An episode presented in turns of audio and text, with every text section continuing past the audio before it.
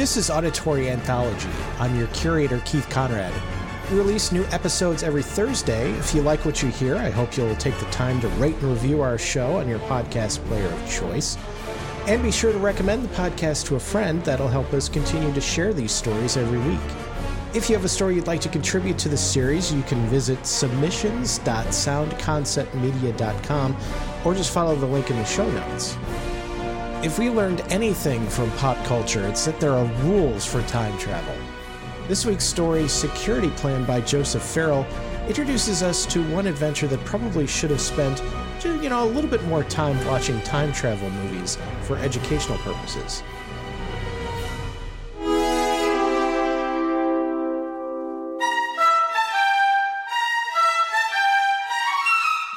My mother warned me, Marilyn said again, to think twice before I married a child prodigy.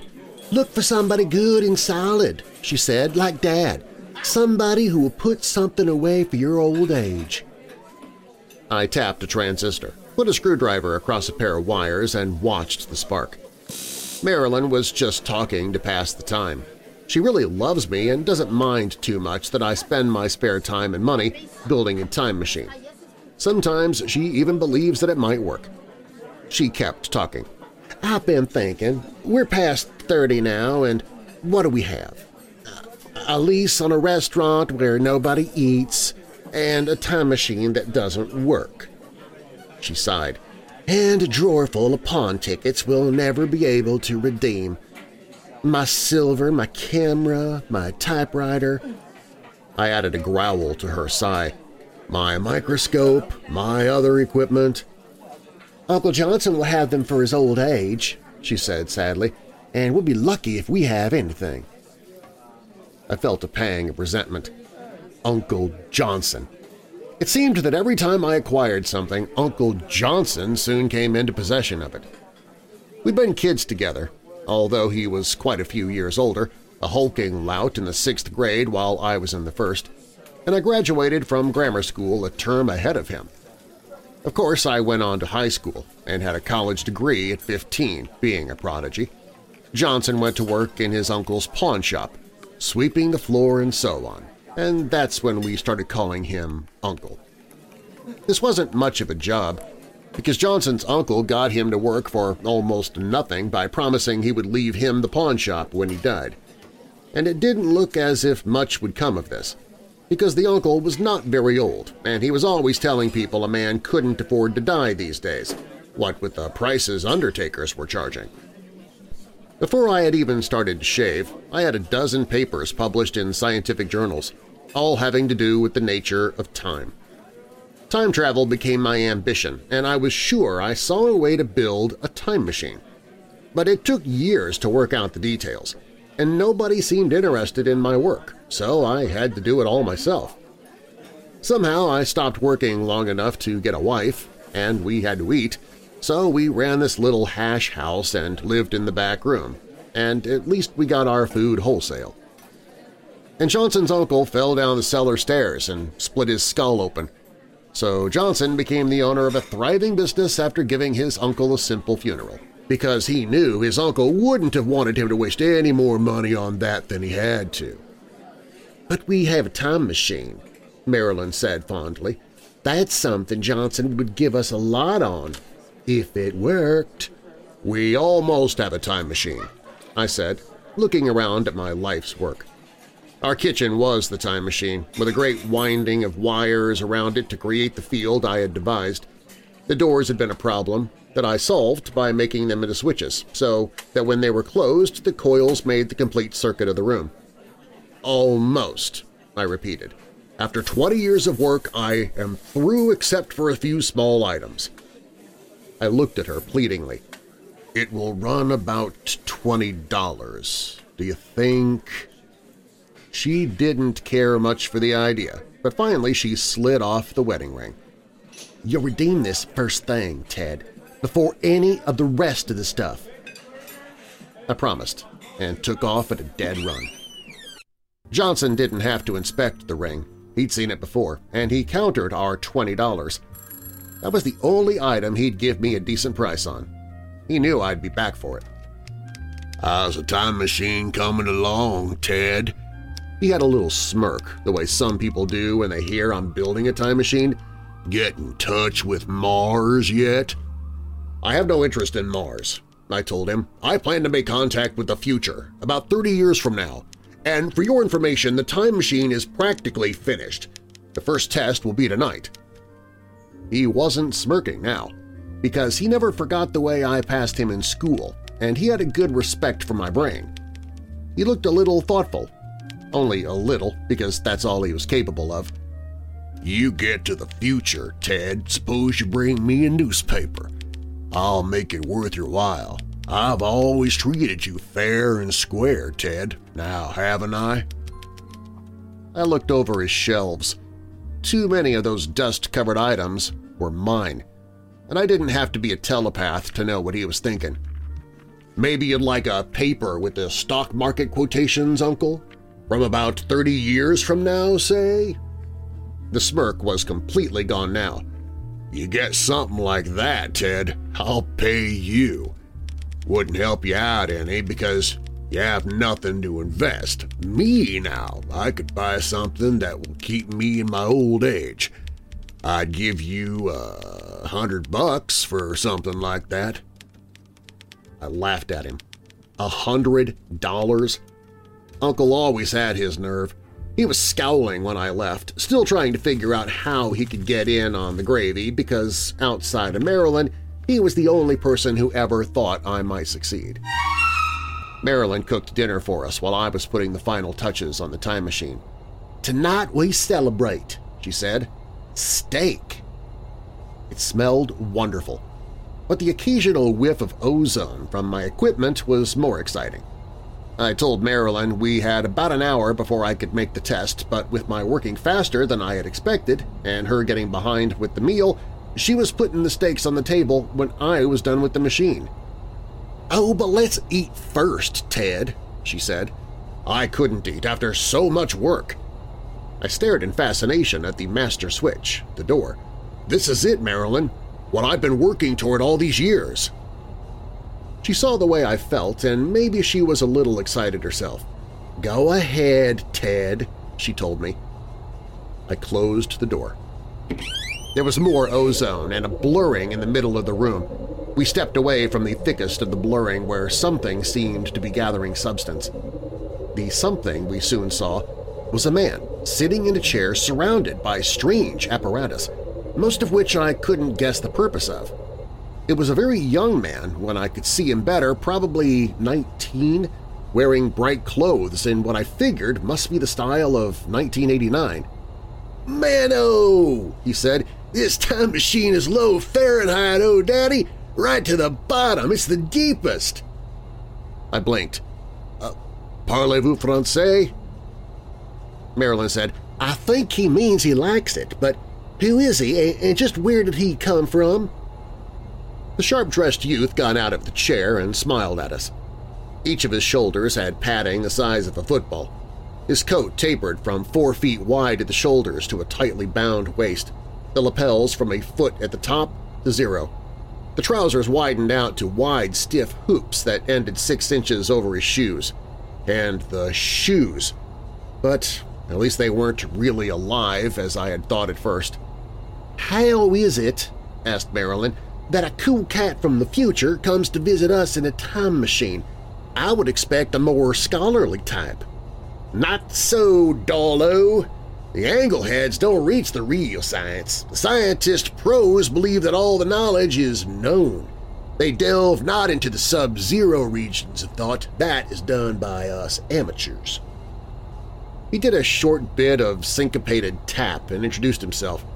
I am Solid Chuck Richards, ambassador to the past, courtesy of the Friday Night Bull Session and Experimentation Society. Are they all like you? I asked. No, oh, Daddy man.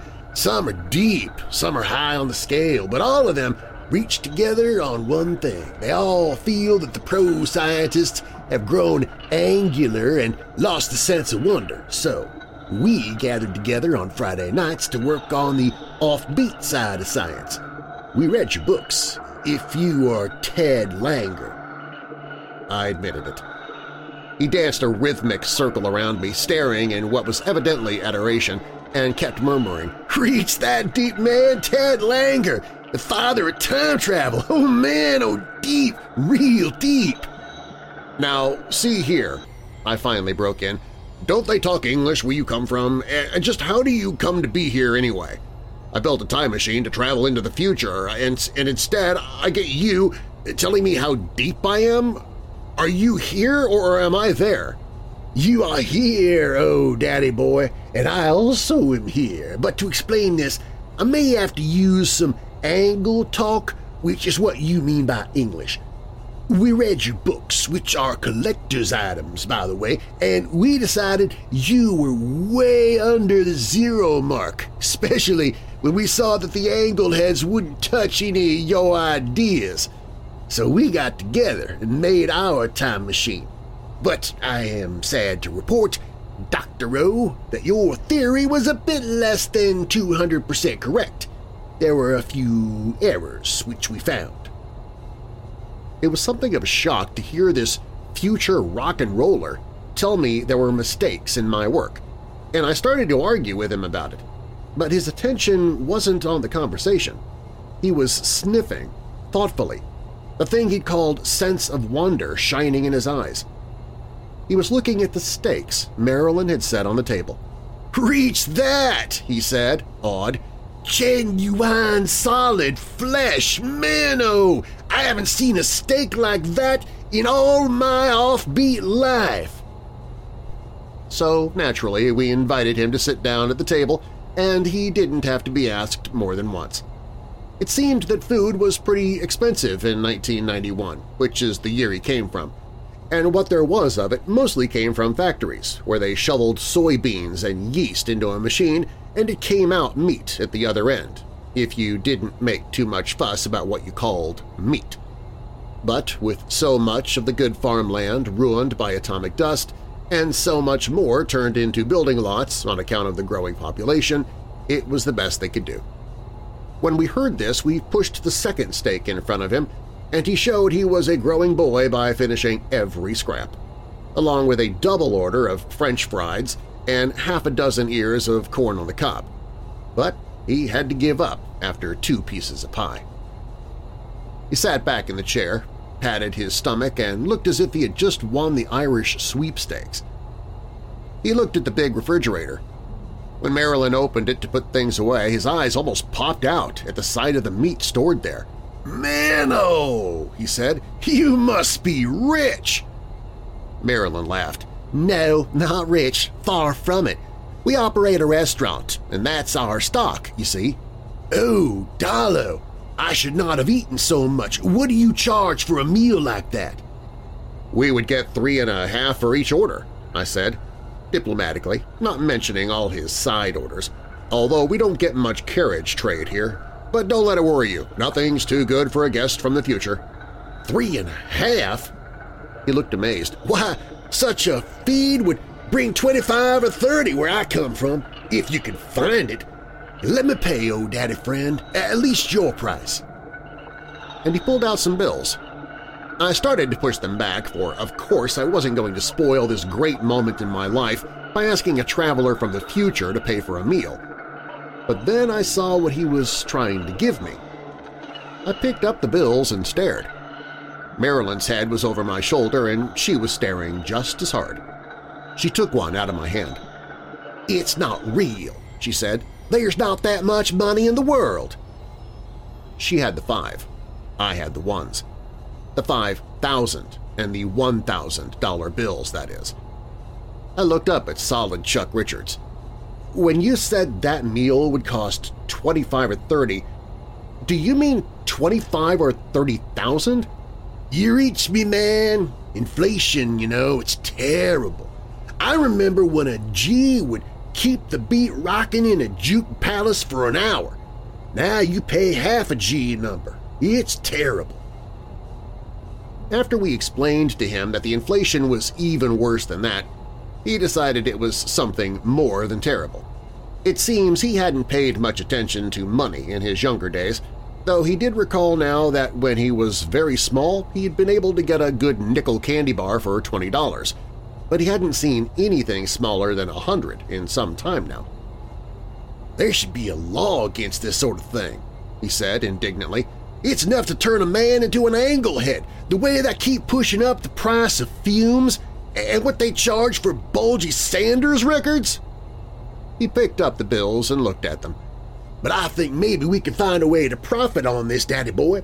I have a deep thought. We members of the Friday Night Bull Session and Experimentation Society will come to your restaurant and pay you five G's for a steak dinner, which is a fine price for you but very little for us. In that way, we'll eat good food and you'll gather a good bundle of the stuff of life. There was the thudding noise at the window. I looked over quick. Somebody was hanging on outside, off balance, as if he had been standing on a ladder outside and had fallen against the window. I ran for the door, forgetting it was a switch. But Solid Chuck Richards realized it. He dived back into his chair and called, "'Reach you later, old daddy!' He disappeared as I pulled the door open. The sudden flash as the time machine stopped operating reminded me about the switches on the door, but it was too late now. I ran out and around the side just in time to see a figure disappearing up the alley. Sure enough, there was a ladder against the window. I didn't bother chasing the man very far because, after a fast look at him, I had a pretty good idea who it was. I'd speak to him later. Marilyn and I sat around looking at the big bills. They were the size of present-day currency and were beautifully made, and would have passed easily except for a few things, such as that Series 1988 inscribed alongside the signature of Irving P. Walcourt, Secretary of the Treasury. And the Treasurer of the United States in 1988 would be Kuru Hamanato from the state of Hawaii, I wondered, or… They're no use to us at all, said Marilyn, unless we hold them until 1988. I was talking about security for our old age. Do you suppose… You forget, I said, that steak will run you 25 or 30,000 in 1988. This is going to be a great disappointment to the members of the Friday Night Bull Session and Experimentation Society, but I fear we must explain to solid Chuck Richards that we just cannot afford to do much business of this type. I pushed aside the money and began thinking about some of the things the youth from 1991 had told me. There were holes in my theories, a lot of holes. True, I had succeeded in building a time machine, but I could never go anyplace in it, because time travel was possibly only by traveling from one time machine to another. The amateurs of 1991, knowing from my books – I must remember to write them – that I had built a time machine in 1959, were able to make contact. Solid Chuck Richards was selected by lot from several volunteers to try the machine. I met the other members of the society later and learned that, and a number of other things from them. The reason Solid Chuck came back instead of my going forward made solid sense. I could see it now. My time machine had never existed in 1991. His had existed in 1959, or at least its parts had. I could overcome that problem if I had the full power of the sun for several minutes to work with and a way to handle it. Then I could change things so that my time machine would have existed in the future. Even the verb tenses were going wrong on me.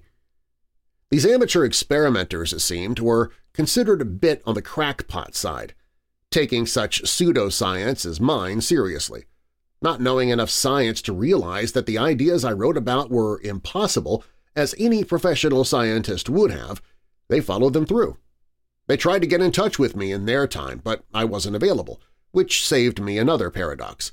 Suppose I had joined the society and come back as a volunteer. But it was encouraging to know the reason I was going to be unavailable in 1991. Marilyn and I had gone on a second honeymoon, on the first commercial passenger liner to Mars. And so, I told her, you don't have to worry about security in your old age. Tickets to Mars must cost a few trillion dollars. We won't be poor. Marilyn was still looking at the currency of the future. We will be, she said, if we keep selling steak for the price of soybean hamburger. By the way, Ted, I wonder who that was at the window. The answer came to me then. I put the bills into my pocket and kissed her.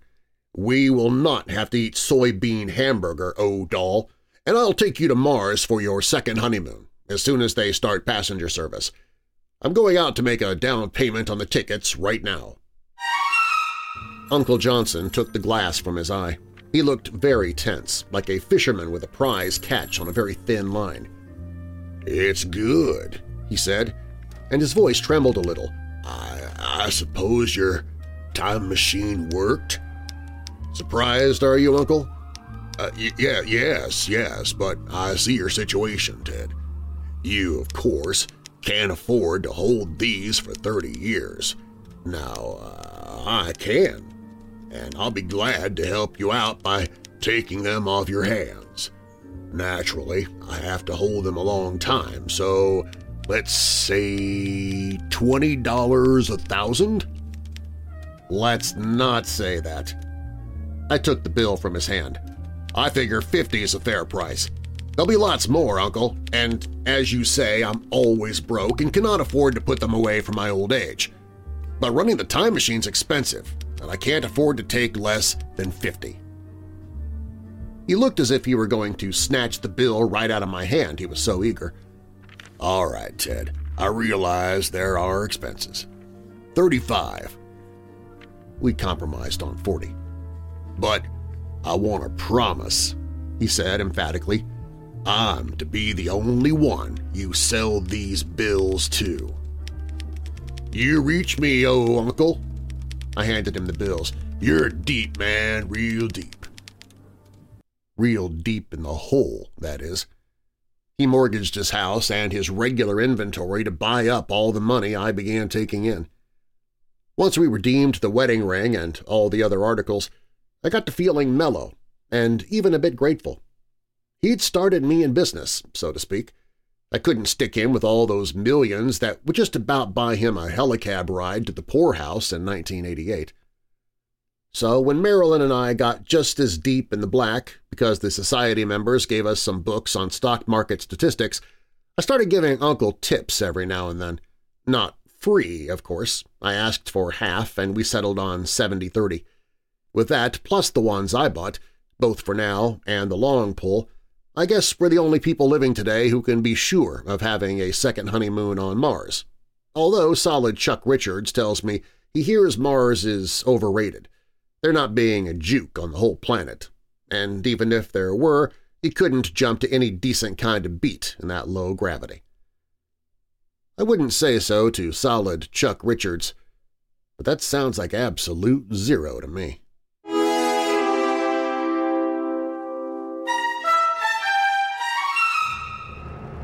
Auditory Anthology is curated and produced by me, Keith Conrad. Your narrator is Darren Marlar. Be sure to check out Darren's award-winning paranormal podcast, Weird Darkness, available at WeirdDarkness.com and your podcast app of choice. If you have a story you'd like to contribute to the series, you can visit submissions.soundconceptmedia.com or just follow the link in the show notes. This week's story was Security Plan by Joseph Farrell. It appeared in Galaxy magazine in April of 1959. Coming up next week, The Trap by Betsy Curtis. People have been dreaming of living forever since the dawn of time, but there are a couple of potential problematic details they probably didn't consider.